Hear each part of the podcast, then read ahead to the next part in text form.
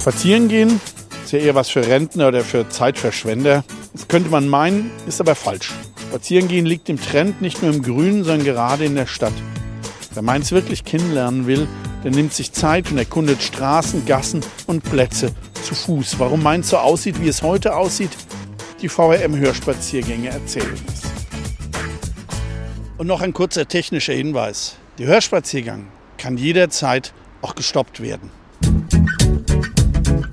Hallo und willkommen zur 34. Folge der Hörspaziergänge durch Mainz, dem akustischen Ableger unserer AZ-Serie Stadtspaziergänge.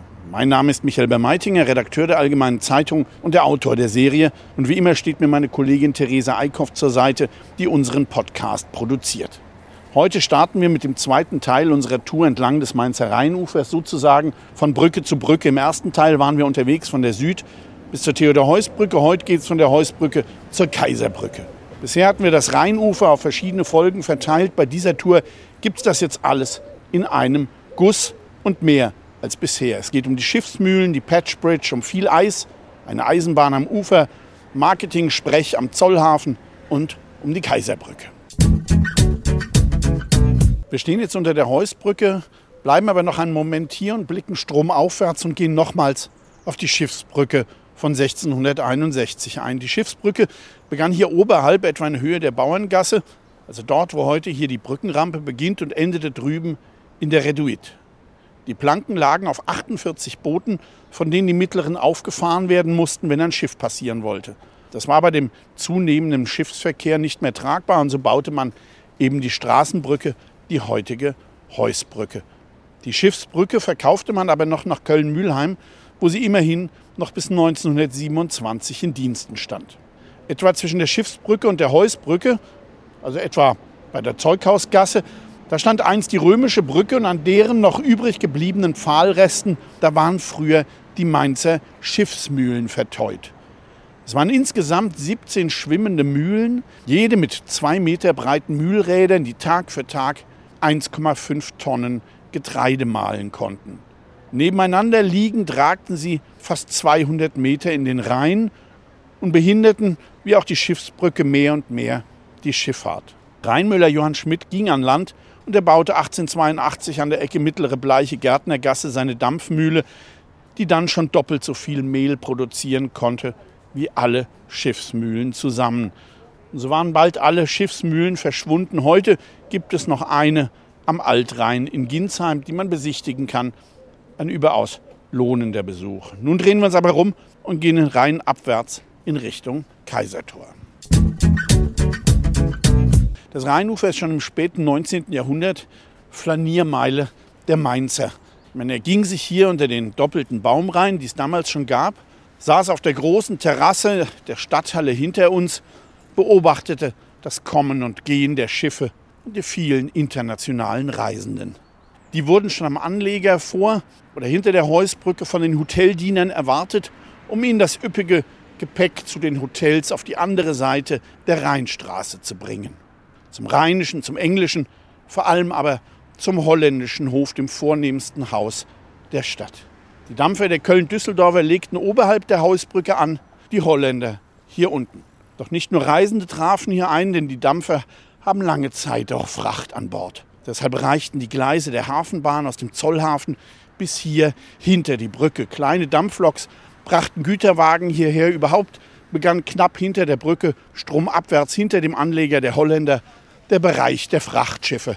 Deshalb war der Flanierbereich für die Mainzer hier oben, so wie heute, während unten, dort wo wir heute das Kopfsteinpflaster sehen, hart gearbeitet wurde. Aber zum arbeitsamen Rheinufer später mehr. Jetzt plaudern wir mal übers Wetter über ein Wetterchen, das wir wohl nie mehr erleben werden, denn es geht um eisige Kälte und das Jahr, in dem ganz Mainz das letzte Mal übers Wasser ging. Das war Mitte Februar 1929, als das letzte Mal der Strom bei Mainz komplett zugefroren war.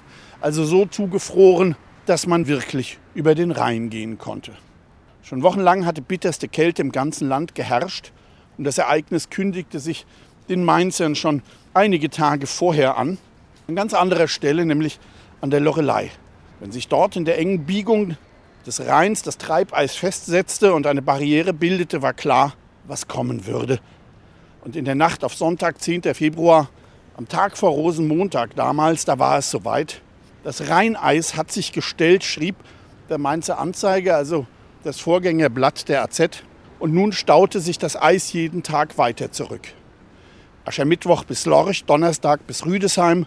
Am Freitag erstarrte der Rhein bei Eltville. Und am Samstag 2 Uhr in der Frühe, da erreichte der Eispanzer den Mainzer Stadtteil Amöneburg. Durch den Mainzufluss dauert es im zentralen Bereich, also hier vor der Stadt, noch etwas, aber dann fror der Rhein auch hier komplett zu und nach zwei Tagen war das Eis bereits einen halben Meter dick. Und obwohl die Winter damals kälter waren, war das letzte Ereignis dieser Art auch damals schon 34 Jahre her. Und nun erwachte das Eis zum Leben. Tausende, Zehntausende pilgerten zum Rhein, um ihn auf markierten Wegen zu überqueren. Es gab Stände auf dem Rhein mit heißen Getränken und gerösteten Kastanien und die Mainzer Küfer gingen aufs Eis, um riesige Fässer zu hämmern. Man fotografierte sich gegenseitig, es gab Ansichtskarten und trotz vieler bitterkalter Winter war es das letzte Mal, dass der Rhein hier wirklich komplett und vor allen Dingen tragfähig zufror. Die höhere Fließgeschwindigkeit durch das Ausbaggern und vor allem die warmen Abwässer machen dies unmöglich und der Klimawandel wird nun ein Übriges tun. Apropos Ansichtskarten, eines der beliebtesten Mainzer Motive überhaupt ist das Panorama der Stadt von der anderen Rheinseite aus. Mit all den Türmen von Dom, St. Stephan, St. Quintin, St. Peter und der Christuskirche. Mit Eisenturm und Stadthalle und den am Ufer liegenden Dampfern. Schon Heinrich von Kleist rühmte das Panorama. Viele Maler waren so begeistert von dem Motiv. Und auch Hitlers Lieblingslandschaftsmaler Gradl malte hier ein Rheinmotiv mit starken Mainzer Anklängen als Bildschmuck für den Speisesaal der Berliner Reichskanzlei. Dieses Gemälde ist allerdings in den Kriegswirren verschwunden. Hitler selbst war viermal in Mainz, und zwar zwischen ein paar Minuten und ein paar Stunden, und einmal bestieg er hier ein Schiff. Das war 1938 und es handelte sich um das bei Ruthof drüben in Kastell neu erbaute Motorschiff Hansestadt Köln, das für die Verkehrsausstellung in Köln 1940 gedacht war. Die fiel aus und es hielt sich lange das Gerücht, es sei Hitlers Schiff gewesen. Die Amis nahmen später Hitlers Yacht, wie es heißt, als Ausflugsschiff für ihre Soldaten. Später gingen auch Adenauer, de Gaulle, die Queen und auch Michael Jackson an Bord. Ein privater Verein bemüht sich um den Erhalt des Schiffes in Köln. Normalerweise findet hier alle zwei Wochen während der schönen Monate der Mainzer Flohmarkt statt, der ja früher in der Altstadt war. Aber das ist nun für dieses Jahr vorbei, weil nun soll endlich, was seit vielen, vielen Jahren geplant ist, das Rheinufer hier neu und ansprechend gestaltet werden, damit es mehr Freizeitwert hat, als es jetzt der Fall ist. Apropos Freizeit, drüben wir sehen die Insel, hier in Mainz nennt man das Aue, das ist die Petersbergaue im Rhein. Das war früher ein ganz beliebtes Strandbad, man nannte es sogar den Mainzer Lido. Allerdings kam man früher nicht von hier rüber, sondern man musste nach Kastell, dort in ein Boot steigen und konnte sich dann dort verlustieren. Das war noch in den 40er Jahren so. Die AZ in einer wunderbaren Reportage darüber berichtet, wie sich angesichts einer zertrümmerten Rheinfront dort drüben auf der Petersaue die Leute verlustierten und einfach eine schöne Zeit in einer schweren Zeit hatten. Wann das vorbeiging, das kann ich leider nicht sagen, aber heute gibt es diesen alten Lido nicht mehr. Wenn wir jetzt nach links kurz über die Rheinallee schauen, da sehen wir das wunderbare Gebäude der Stadtbibliothek. Das lohnt auf jeden Fall, sich irgendwann einmal anzuschauen. Wir sind jetzt gleich am Kaisertor, treffen uns dort wieder und bleiben dort stehen. Das Kaisertor gehört wie alle anderen, die wir jetzt auf unserer Rheintour gesehen haben, zur alten Rheinkehlbefestigung. Als Mitte des 19. Jahrhunderts das Ufer breit aufgeschüttet worden war, da musste es befestigt werden, um Mainz vor Angriffen zu schützen. Allerdings war die Gefahr vom Rhein her nicht sehr groß, weshalb man nur einige Kaponieren errichtete, von denen heute noch das Malakow, das wir schon gesehen haben, und jene am Feldbergplatz stehen. Erst in den 1870ern kam die durchgehende Befestigung, die bestand aus einer niedrigen Mauer, einem zwei Meter hohen metallenen Palisadenzaun und zwölf Toren. Ein solches Mauerstück kann man heute noch in Höhe der südlichen Altstadt sehen. Das Kaisertor hatte zwar den Zweiten Weltkrieg gut überstanden, dann aber bauten die Amerikaner hier eine Notbrücke als Ersatz für die gesprengten Rheinbrücken und da stand das Kaisertor im Weg. Der größte Teil wurde abgeräumt, nur Teile der Seitenwände blieben ramponiert erhalten. Vor vier Jahren konnten diese durch eine Spende von 200.000 Euro rekonstruiert werden. Die Patch Bridge, so hieß die Brücke, wurde im Januar 1946 eröffnet und führte in gerader Linie von der Kaiserstraße hier über den Rhein, über die Petersaue hinweg nach Kastell zum kleinen Rathenauplatz, wie er heute heißt. Die Brücke stand auf 27 Stahlpfeilern. Die beiden Fahrbahnen lagen auf mehrlagigen Holzbohlen. Auf dieser Brücke lag die Grenze zwischen der ärmlichen, streng geführten französischen Zone und der amerikanischen. Da drüben gab es mehr, allein schon weil es den Amis besser ging und dort war der Umgang zwischen Besatzern und Besetzten auch lockerer. Lange kontrollierten die Franzosen mit aller Strenge hier auf der Brücke, teils auch demütigend, ob die Passanten aus der US-Zone nicht verbotene Ware mitbrachten. Alles, was nach Schwarzhandel aussah, wurde konfisziert, aber was darunter fiel, das legten die französischen Zöllner nach Gutdünken aus. Selbst Kinder wurden erniedrigenden Leibesvisitationen unterzogen. Erst ab 1947, 48 änderte sich dieses Verhalten. Als 1950 die Straßenbrücke, also die heutige Heusbrücke, eröffnet wurde, machte man die Patch Bridge einfach dicht. Aber sie blieb noch bis 1963 hier stehen. Vielleicht wollten die Amerikaner im Kalten Krieg noch einen Rheinübergang in Reserve. Wir gehen jetzt hier oben zwischen den Bäumen weiter bis zum Brunnen mit der Frauenlobbarke und bleiben dort dann für einen Moment stehen. Das Gelände hier zwischen der Taunusstraße und der Rheinallee wurde in den 1880er Jahren aufgeschüttet, aber erst Mitte der 1890er bebaut. Die Straße wurde bewohnt vom gehobenen Bürgertum und schon an der Ecke hier zur Kaiserstraße, da stand eine prächtige Stadtvilla mit Neorenaissance-Giebel, mächtig behelmten, laternenbekrönten Eckerker, Gesimsen, Pilastern und Säulen und all das, was das Bürgertum an architektonischer Pracht für sich errichten ließ. 1909 wohnten dort Justizrat Friedrich Karlebach und sein Sohn Franz, damals noch Referendar. Er wird später Anwalt, wurde als Jude nach 1933 jahrelang drangsaliert und am 14. März 1942 im KZ Sachsenhausen ermordet. Für Friedrich Karlebach und seinen Bruder Ernst liegen vom Haus Stolpersteine und es gibt in der Straße noch viele mehr. Für Martha Horch, ermordet in Piaski, für die Schwestern Bella Baumgarten und Paula Schestowitz, ermordet in Piaski und Auschwitz, für die Eheleute Löwenberg, ermordet in Piaski. Und für ein anderes, wohl verwandtes Ehepaar Löwenberg, vergast in Majdanek. Viel Leid in der Taunusstraße und jene, die bei den Deportationen vielleicht ängstlich, vielleicht auch ignorant zugeschaut hatten, traf es bald auch schlimm. Die Bomben trafen die Straße schwer. Nur zwischen Frauenlobstraße und Feldbergplatz haben eine größere Zahl alter Häuser überlebt. Jenseits des Feldbergplatzes kein einziges. Die Baulücken wurden aufgebaut im Mietshausstil der 1950er, also nüchtern und schmucklos. Es ist ein harter Kontrast zu den wenigen, oft auch veränderten steinernen Zeitzeugen aus Kaisers Zeiten. Am Frauenlobtor, das wir dort vorne sehen, gehen wir dann nach rechts und gehen zu dem Brunnen mit der Frauenlobbarke. Diese Brunnenanlage wurde 1981 eingeweiht und sie zeigt den Sänger und Dichter Heinrich von Meißen in einer Barke. Bekannter ist er unter dem Namen Frauenlob, der schon viel über sein Werk aussagt, das er ganz den Frauen gewidmet hatte. Dabei verehrte er die Jungfrau Maria ebenso wie höfische Damen jeder Zeit. Und er kam an viele Höfe, dichtete für viele Herrscher und kam am Ende seiner Tage um 1310 auf Einladung des Bischofs Peter Aspelt nach Mainz, wo er 1318 starb. Straße, Platz, Schule tragen in Mainz seinen Namen und eben diese Barke hier. Wir gehen jetzt weiter bis zur Caponiere am Feldbergplatz und bleiben dort stehen. Obgleich in der Taunusstraße einst ein eher betuchtes Klientel lebte, herrschte hier nie die Ruhe wie an anderen besseren Adressen der Stadt.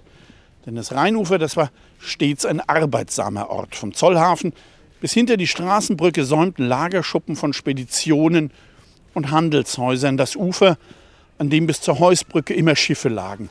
Und hier fuhr auch die Hafenbahn. Die Loks qualmten, pfiffen und polterten über die Gleise der gepflasterten Kaianlagen, rangierten rumpelnd Güterwaggons an die Laderampen. Es gelten die Rufe der Hafenarbeiter und Fuhrleute, die Motoren der Lkw dröhnten, kurzum, es war laut, wie im Hafen. Aber das gehört in einer Stadt am Strom dazu und die Anwohner, viele Kaufleute darunter, wussten, wie wichtig Handel und Verkehr für die Stadt waren. Auch nach dem Krieg herrschte noch ein paar Jahrzehnte viel Betrieb hier. Hier herrschte Lärm von früh bis spät, aber es störte keinen. Am Ufer wurde gearbeitet und hier oben promeniert. Heute, da viele Stadtbewohner ihre Viertel eher als Naherholungsgebiete mit Ruhegarantie für sich reklamieren, ist das arbeitsreiche Rheinufer nur noch ein Bild ferner Zeiten. Ebenso die in dicken Päckchen nebeneinander liegenden Schiffe am Ufer. Vor den selbsternannten Edelvierteln, pardon, Quartieren, sind selbst ruhende Binnenschiffe heutzutage nicht mehr willkommen. Man hat die Idee der Stadt, ihnen hier einen Ruheplatz einzuräumen, einfach weggeklagt. Kurz vor der Caponiere machen wir jetzt Halt.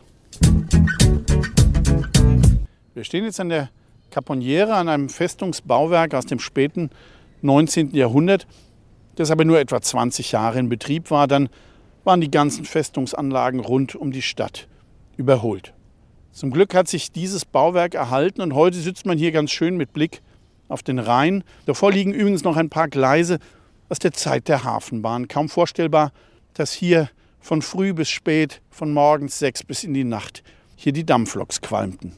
Während ringsum im Krieg alles in Trümmer gefallen war, kam die Caponiere halbwegs davon, aber dann krachte es kurz nach der Besetzung der Stadt durch die Amerikaner doch noch, und zwar hier an dieser Stelle. Das heißt, dass ein paar betrunkene GIs auf Wehrmachtskisten schossen, die im Rhein lagen, aber es waren Munitionskisten. Alles flog in die Luft. Die US-Soldaten starben und es wurde eine riesige lange Lücke hier in die Kaimauer gerissen. Die Menschen des zerstörten Viertels machten das Beste daraus und nutzten die breite Lücke, an der sich recht schnell ein sandiges Ufer bildete, als ihren eigenen Neustadt-Badestrand. Als die Mauer 1949 wieder aufgebaut wurde, trauerten die Menschen aus dem Viertel ihrem Strand hinterher. Wir gehen jetzt weiter hier zunächst an den Schienen entlang und dann weiter geradeaus bis zum Eingang des Hafengeländes mit dem großen grauen Klotz. Der Caponiere auf der Ecke zum Feldbergplatz, da stand einst die prächtigste Villa der ganzen Neustadt, aber mehr noch eine Burg. Seitlich hatte sie einen riesigen hohen Turm wie ein Bergfried, dann noch ein behelmtes Ecktürmchen an der Seite, dazu hohe Giebel mit Fachwerk. Es war der Mittelalterstil der Kaiserzeit, so baute sich das Bürgertum Schlösser auch ganz ohne eigenen Adelstitel. Das Geld reichte aus.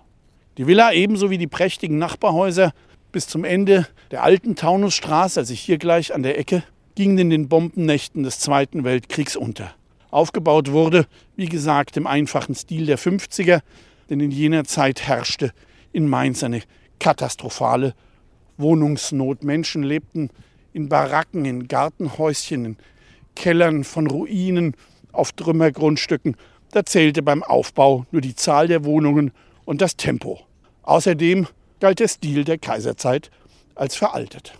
Heute sind Häuser und Wohnungen aus der Kaiserzeit sehr beliebt, gesucht und teuer. Aber nun kommen wir gleich zu einem Wohnviertel, das vom Stil her das exakte Gegenteil verkörpert. Das Gegenteil von verspielt, verschnörkelt, warm und prächtig. Wir kommen zum Zollhafen. Das gilt als modern, als hip und deswegen darf das Wohngebiet auch nicht einfach Hafenviertel heißen, sondern hochtrabend Zollhafenquartier. Aber zu diesem Marketing-Sprech später mehr. Jetzt wenden wir uns dem eigentlichen Hafen zu, dem Zoll- und Binnenhafen, und bleiben kurz hier am Eingang zum Wohnviertel stehen. Der Zoll- und Binnenhafen wurde 1887 eingeweiht. Häfen gab es in Mainz schon seit der Römerzeit, aber Ende des 19. Jahrhunderts, da musste dringend ein neuer Hafen her, denn Mainz wäre sonst als Handels- und auch als Industriestadt von anderen Städten überholt worden. Der Hafen bestand aus zwei Teilen. Das Hafenbecken, das hinter den Gebäuden links liegt, das war der Zollhafen, also für Güter, die aus dem Ausland kamen und verzollt werden mussten. Das andere Hafenbecken jenseits der Hafenbrücke, über die wir nachher gehen, das war der Binnenhafen. Im Hafen wurden Massengüter umgeschlagen wie Sand und Steine für den Bau der wachsenden Stadt, Unmengen an Kohlen, aber auch Petroleum, später Öl, Industriegüter aller Art und Lebensmittel. Hier ging zum Beispiel Wein auf die Reise, während hier Fisch angeliefert wurde, oder große Mengen an Kartoffeln. Es wurde aber auch Stückgut verladen, also einzelne Ladegüter, die wurden in den Schuppen der Speditionen zwischengelagert, bevor es mit der Bahn weiterging oder sie von den Spediteuren in der Stadt verteilt wurden. Die ersten Jahrzehnte passierte das mit Pferdefuhrwerken, nach dem Ersten Weltkrieg dann verstärkt mit Lkw. Rechts steht ein grauer abweisender Kasten mit einem genauso kalten Durchblick zum Rhein. Kein Vergleich zum warmen Backstein der alten Hafengebäude. Hinter dem Durchgang, durch den wir jetzt gehen, leuchtet schon golden das große Gebäude mit dem eigentlich sinnbefreiten Namen Pandion Docks. Docks mit Doppel-X. Okay, Pandion ist der Name des Entwicklers, aber Docks, das ist natürlich eine Anspielung an die Gebäudeform, die aus der Luft wie ein doppeltes X aussieht. Aber Docks soll natürlich maritime Assoziationen wecken, so als habe es hier Docks gegeben. Überhaupt die Namen Zollhafen Quartier ist nicht das Ende der Marketing-Hochstapeleien. Es gibt die Flaniermeile Loop. Man entblödet sich auch nicht, eine Straße an den Grachten zu nennen, nur weil da ein Kanälchen, übrigens mit Trinkwasser gefüllt, an ein paar Häusern vorbeifließen. Damit kann man jeden Amsterdamer zum Lachen, zum Schreien oder auch wahlweise zum Heulen bringen. Aber im Goldklumpen vor uns hat man gerade ganz andere Sorgen oder das, was man dafür hält. Die Fassade aus goldenen Platten hat tausende heimischer Brückenkreuzspinnen angelockt, die unter den Platten sitzen und nachts gern rauskommen und Insekten jagen. Doch wie heißt es so schön im Pandion Marketing Sprech, umgeben von Wasser und in erster Reihe des neuen Hafenquartiers, vermittelt Pandion Docks neben urbaner Lebensqualität ein Gefühl von exklusivem Urlaub zu Hause. Klar, dass in einem solchen Paradies Spinnen stören, im Goldbunker hat Natur nichts zu suchen. Jetzt sollen die harmlosen Tierchen liquidiert werden. Wenn es dann ohne Spinnen logischerweise mehr stechende Insekten gibt, wird man sich im Goldstück wieder beschweren. Wo der Goldklumpen steht, auf dem Zungenkai, da stand früher das große Zolllager, in dem alle ausländischen Waren bis zur Verzollung lagern mussten. Ein prächtiges, hohes Backsteingebäude, das den Krieg aber leider nicht überlebt hat, wie es überhaupt nur noch wenige Reste des alten Hafens gibt. Neben einem dieser Überbleibsel stehen wir jetzt gerade. Das ist eine sogenannte Wagendrehscheibe, die zur Hafenbahn gehörte. Deren Netz war weit verzweigt, die Gleise führten zu jedem einzelnen Kai, zu jedem Schuppen, weil hier alles so dicht bebaut war und für Kurven oder Weichen oft kein Platz übrig war, da baute man solche Drehscheiben. Mit denen konnte man Eisenbahnwaggons in jedem beliebigen Winkel auf ein anderes Gleis verschieben. Davon gab es allein auf der Stirnseite des Hafens hier neun Stück und diese hier mit der blechernen Abdeckung hat man erhalten. Die Funktion war einfach, eine Lok schob einen Wagen auf die Drehscheibe, die dann mit Muskel- oder Hebelkraft in die gewünschte Richtung gedreht wurde und auf der anderen Seite wurden die Wagen dann mit einem Pferd oder einem Traktor abgezogen und zu einem der Schuppen geschleppt. Wir gehen jetzt an dieser Seite des Hafenbeckens weiter und bleiben dort vorn an dem schönen Portalkran stehen. Auch wenn es von Anfang an Kräne und auch Aufzüge gab und ab den 1920ern noch vier dieser elektrischen Portalkrane dazu kamen, war Hafenarbeit immer Schwerstarbeit. Die Säcke, Kisten und Fässer, die die Kräne in die Höhe hieften, mussten ja im Bauch der Schiffe erst zu den Ladeluken geschleppt werden. Und auch im Lagerhaus und den Schuppen wurden Gebinde aller Art mit Muskelkraft gewuchtet. Aber der Hafen brachte Menschen in Lohn und Brot, wenn auch beides natürlich karg war. Rechts vor uns, da taucht nun das alte Weinlager auf, das letzte der historischen Hafengebäude. Alle anderen haben den Krieg und mehr noch die 1970er Jahre nicht überstanden. Das Weinlager wurde erst 1910 gebaut, aber der Name ist etwas irreführend. Nur ein Teil diente als Lagerstätte für das edle Getränk. In den anderen Stockwerken war zum Beispiel viele Jahre die Zigarettenfabrik Makedon untergebracht, die auf dem Weinlager einen Dachreiter mit ihrem Schriftzug hatte. Vor steht auf dem Boden ein alter Greifer für Schüttgüter oder auch für Schrott. Aber hier wurden bis in die 90er Jahre auch Panzer verladen. Es waren US-Panzer, die für die in Mainz stationierten Einheiten aus Übersee und via Bremerhaven hier per Schiff ankamen. Oder sie sollten in den Panzerwerken in Mombach repariert werden, wo noch bis in die 1990er tausende Menschen arbeiteten. Dass man den Portalkran nicht abgebaut hat, sondern als Zeitzeugen stehen ließ, ist sehr gut und wichtig, denn so gerät nicht ganz in Vergessenheit, dass hier einst hart gearbeitet wurde. Die Stadt mit und von diesem Hafen lebte. Es lohnt sich, am Drehkran stehen zu bleiben und sich dieses tolle Technikdenkmal einmal genauer zu betrachten. Wir biegen hinter dem Weinlager gleich nach rechts ab und gehen dann geradeaus bis zum Rhein und dann wieder nach links bis zur Brücke über die Hafeneinfahrt und bleiben auf ihrer Mitte stehen. Bis wir am Rhein sind, können wir mal Vergleiche ziehen zwischen den Architekturstilen. Einerseits das Weinlager als Beispiel alter Industriearchitektur mit ihrer feinen Gliederung aus gelben und roten Ziegeln. Dann die Formensprache unserer Zeit, wobei man sich natürlich fragen muss, welche dieser Formen denn nun unserer Zeit tatsächlich entsprechen soll. Sind es die dunklen Ellipsen links von uns oder ist es der Goldklumpen oder die Würfel auf der anderen Seite des Hafenbeckens oder sind es die langen Blöcke drüben zwischen der verdunkelten Rheinallee und dem Binnenhafen? Man könnte sagen, dass es diese architektonische Vielfalt ist, die für unsere Zeit und auch für das Projekt Zollhafen steht. Andere hingegen nennen es eine eitle Beliebigkeit. Wir gehen nun runter zur Südmole, gehen unten am Ufer auf altem Kopfsteinpflaster entlang, das so wunderbar zum alten Hafen passt. Wir gehen an den hohen Steinstufen vorbei nach links, um die es vor zwei Jahren eine unglaubliche Aufregung gab typisch Mainz eben. Weil hier zwischen der oben liegenden Straße und der tiefer liegenden Rampe nicht gleich 20 Meter hohe Bäume, Naturbeete und Blumenwesen gepflanzt wurden, sondern eben Steinstufen mit Gras angelegt wurden. Deshalb ging es fast hysterisch zur Sache.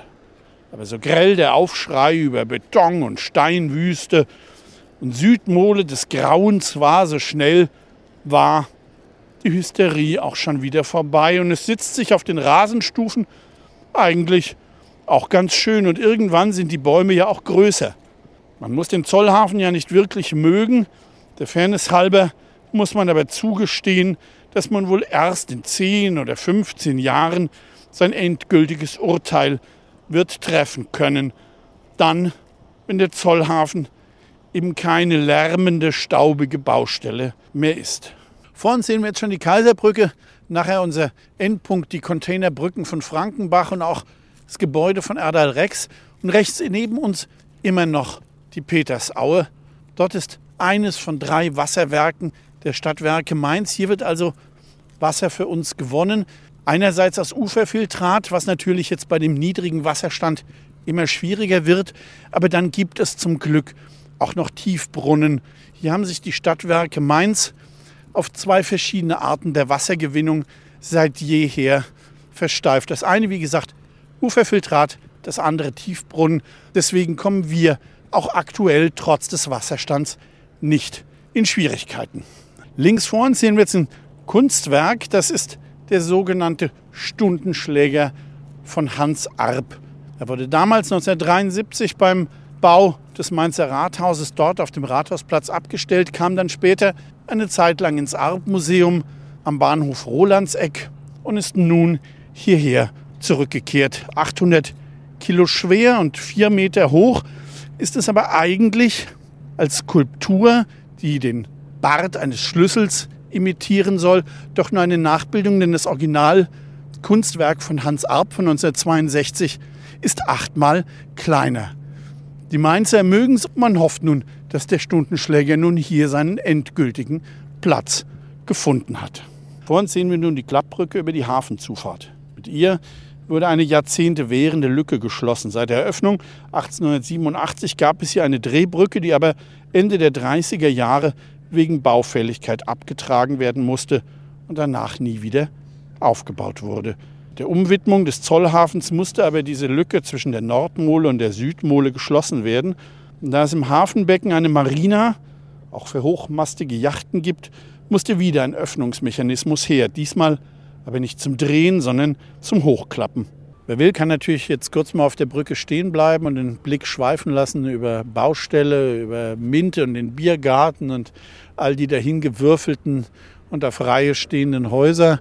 Danach gehen wir dann weiter auf der Nordmole entlang. Ja, eigentlich bis zum Schosch. Das Hafenbecken links von uns ist der alte Binnenhafen, also jener Hafenteil, in dem die nicht zu verzollende Ware ausgeladen wurde. Das Hafenbecken war vor dem Krieg allerdings viel größer, wurde dann aber auf der anderen Seite aufgefüllt. Man kann das gut am Knick in der gegenüberliegenden Ufermauer sehen. Das war bald nach dem Krieg und man nutzte dafür die Trümmer der zerbombten Stadt. Am Ende blieb nur dieses sehr schmale Becken übrig, das wie gesagt früher vorm Krieg etwa doppelt so breit war. Mitte der 1970er begann die Spedition Frankenbach mit dem Containerverkehr und baute hier auf der Nordmole Mitte der 1980er ihren ersten riesigen blauen Containerkran. 1989 gab es für den Mainzer Hafen einen neuen Umschlagrekord mit 3,8 Millionen Tonnen. Weil aber nun vor allem Container kamen, beschloss man um die Jahrtausendwende, den Betrieb im Zoll- und Binnenhafen hier einzustellen, um hier ein Wohngebiet zu bauen. Frankenbach bekam ein neues riesiges Terminal hinter der Kaiserbrücke auf der Ingelheimer Aue. Man kann von hier die blauen Containerkräne sehen. Einige Jahre fanden hier auf der Nordmole große Open-Air-Konzerte statt mit bis zu 10.000 Zuhörern. Die sibirisch-rheinhessische Nachtigall Helene Fischer sang hier, aber auch Bob Dylan, Joe Cocker, Sting oder Fanta 4 genossen die tolle Atmosphäre am Wasser. Schade, dass das vorbei ist, auch wenn Zitadelle und Volkspark toll sind hier auf der Nordmole. Da gab es wohl die stimmungsvollsten Konzerte, die Mainz je gesehen oder besser gehört hat. Links am Becken des alten Binnenhafens werden Wohnhäuser entstehen, rechts am Ufer die sogenannte grüne Nordmole. Bei einer Länge des Uferstreifens von 500 Metern beläuft sich die Fläche auf 10.000 Quadratmeter und soll ein Erholungsgebiet werden. Oder wie es die Zollhafengesellschaft formuliert, das Grünufer Nordmole soll eine Bereicherung für das Stadtquartier Zollhafen, die Neustadt und alle Bürgerinnen und Bürger der Stadt Mainz werden. Ein neuer Grünraum direkt am Rhein. Das klingt natürlich mal wieder schön, so richtig Marketing-Sprech, wie es sich aber mit den Anwohnern verhält, wenn in den langen Sommern Abend für Abend hier Party veranstaltet wird, das darf man durchaus skeptisch sehen. Zumal die Entfernung zwischen grünem Ufer und Wohnbebauung deutlich geringer ist als etwa am Winterhafen. Und dort gibt es jetzt schon Sommer für Sommer Ärger. Ärger wegen Lärm, Ärger wegen Grillen, Ärger wegen Müll. Aber schön wird es hier bestimmt. Wie gibt es Schöneres, als hier am träge dahinfließenden Strom zu sitzen? Der Uferbereich hier wurde saniert, zurückgebaut und in Teilen auch um zwei Meter abgesenkt für die Begrünung. Sieben Millionen Euro sind inklusive des Rückbaus für den Umbau des Ufers veranschlagt, in das auch Teile der alten Festung integriert werden. Denn beim Rückbau wurden Reste einer alten Defensivkaserne aufgegraben, das sogenannte Kavalier Pretzelwitz. Wir sehen rechter Hand von uns einige alte rote Sandsteinhaufen. Wer sich übrigens für die vorhin erwähnten Grachten interessiert, der findet die da drüben in diesen eher sandfarbigen Blocks gegenüber von diesem rostroten Ziegelbau. Dort kann man live betrachten, dass die Zollhafengesellschaft sich unter einer Gracht vorstellt. Also sozusagen Mainz, wie es singt und Gracht. Linker Hand und auch rechts sehen wir noch zwei dieser schönen alten Kräne, die über Jahrzehnte hier die Arbeit am Hafen leisteten. Dahinter die Kaiserbrücke und ganz links eine dieser modernen, ich will sie mal nennen, Blechbauten. Am Ende der Nordmole hier mündet übrigens der Gonsbach in den Rhein und dahinter wiederum befindet sich die Mainzer Kultkneipe zum Schorsch, wo wir jetzt gleich unseren Spaziergang beenden werden. 40 Jahren ist sie im Familienbesitz und damals war es noch ein Kiosk für die vielen Arbeiter und Angestellten des Hafens und auch der anderen Firmen hier. Doch aus dem Kiosk entwickelten die Besitzer die heutige Kultkneipe mit einer schönen Terrasse zum Rhein. Allerdings wird die Ufergestaltung das Idyll wohl in allernächster Zeit beenden. Noch in diesem Jahr, wahrscheinlich Ende Oktober, hören die Betreiber des Schorsch aus Altersgründen auf. Dann wird wohl die urige Kneipe mit dem bodenständigen Essen auch bald abgerissen. Wenn wir auf Höhe des historischen Uferkrans stehen, dann sehen wir schon, wenn wir den Blick vorne am Ufer entlang schweifen lassen, schon den kleinen weißen Bau. Das ist der Schorsch. Dort, wo wir uns dann auch gleich treffen werden. Die Tage dieses Gebäudes, die dürften wohl gezählt sein. Stattdessen wird hier ein modernes fünfstöckiges Gebäude entstehen. Auch dort soll es wieder Gastronomie geben. Wenn man sich aber die Entwicklung der Umgebung in der Neustadt ansieht, dann dürfte das Ganze wieder ruhig, noch urig, noch bodenständig, noch preisgünstig werden. Stattdessen gibt es dann neustadtmäßiges Hipster-Essen fürs urban schicke Milieu. Und angesichts der happigen Pacht dürfte alles, alles andere als günstig werden. Wir gehen jetzt hier an den Straßenbahnschienen entlang, nach rechts und dann gleich wieder nach rechts. Und dort sehen wir schon den Schorsch und dort treffen wir uns wieder.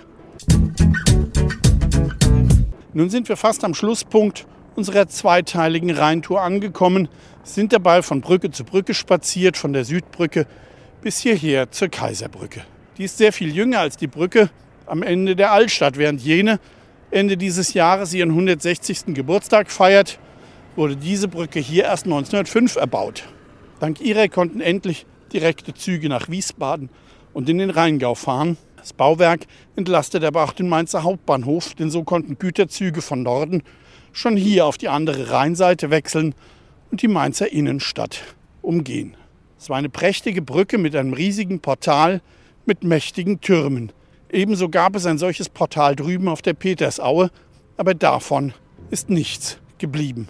Wenige Tage vom Einmarsch der Amerikaner im März 1945 wurde die Kaiserbrücke mit den beiden anderen Mainzer Brücken gesprengt aber trotz ihrer Bedeutung erst zehn Jahre später wieder aufgebaut. Die einzige Verbindung nach Wiesbaden war bis dann die Straßenbahn, die vom Mainzer Hauptbahnhof nach Schierstein und zum Wiesbadener Hauptbahnhof fuhr. Ein Jahr nach der Wiedereröffnung der Brücke, also der Kaiserbrücke, wurde dann die Straßenbahn nach Wiesbaden stillgelegt. Beim Wiederaufbau büßte die Brücke im Gegensatz zur Südbrücke alle Türme und sonstigen Verzierungen ein.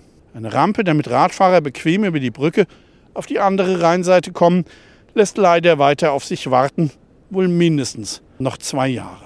Früher wären wir jetzt noch weitergegangen am Ufer der Ingelheimer Aue entlang, vorbei an der Industrie und den Kraftwerken bis zur grünen Spitze der Aue. Doch das ist lang vorbei. Hier führt kein Weg mehr weiter, denn wo früher Straßenverkehr und Straßenbahn auf die Aue führten, ist nun dicht. Seit Frankenbach mit seinem Containerterminal den Weg verstellt, kommt man auf die Ingelheimer Aue nur noch über die Rheinallee und die Auenstraße. Und deshalb ist hier Schluss. Passenderweise stehen wir jetzt direkt vorm Schorsch. Wir sind nun also am Ende der zweiten und letzten Etappe unseres Uferspaziergangs von Brücke zu Brücke. Wir hoffen, es hat euch Spaß gemacht und wer noch mehr über Mainz wissen will, dem sei unser Schwerpunkt Stadtspaziergänge empfohlen. Darin befinden sich alle unsere bislang 34 Hörspaziergänge und auch die in unserer Zeitung erschienenen 184 Folgen über die Straßen und Plätze unserer Stadt. Jede Woche kommt ein neuer Stadtspaziergang hinzu, einfach mal montags in die AZ schauen. Wir hören uns bald wieder. Bis dann und tschüss. Hörspaziergänge durch Mainz ist eine Produktion der VAM von Allgemeiner Zeitung, Wiesbadener Kurier, Echo Online und Mittelhessen.de. Redaktion Michael Bermeitinger. Produktion Theresa Eickhoff. Ihr erreicht uns per Mail an audio.vm.de.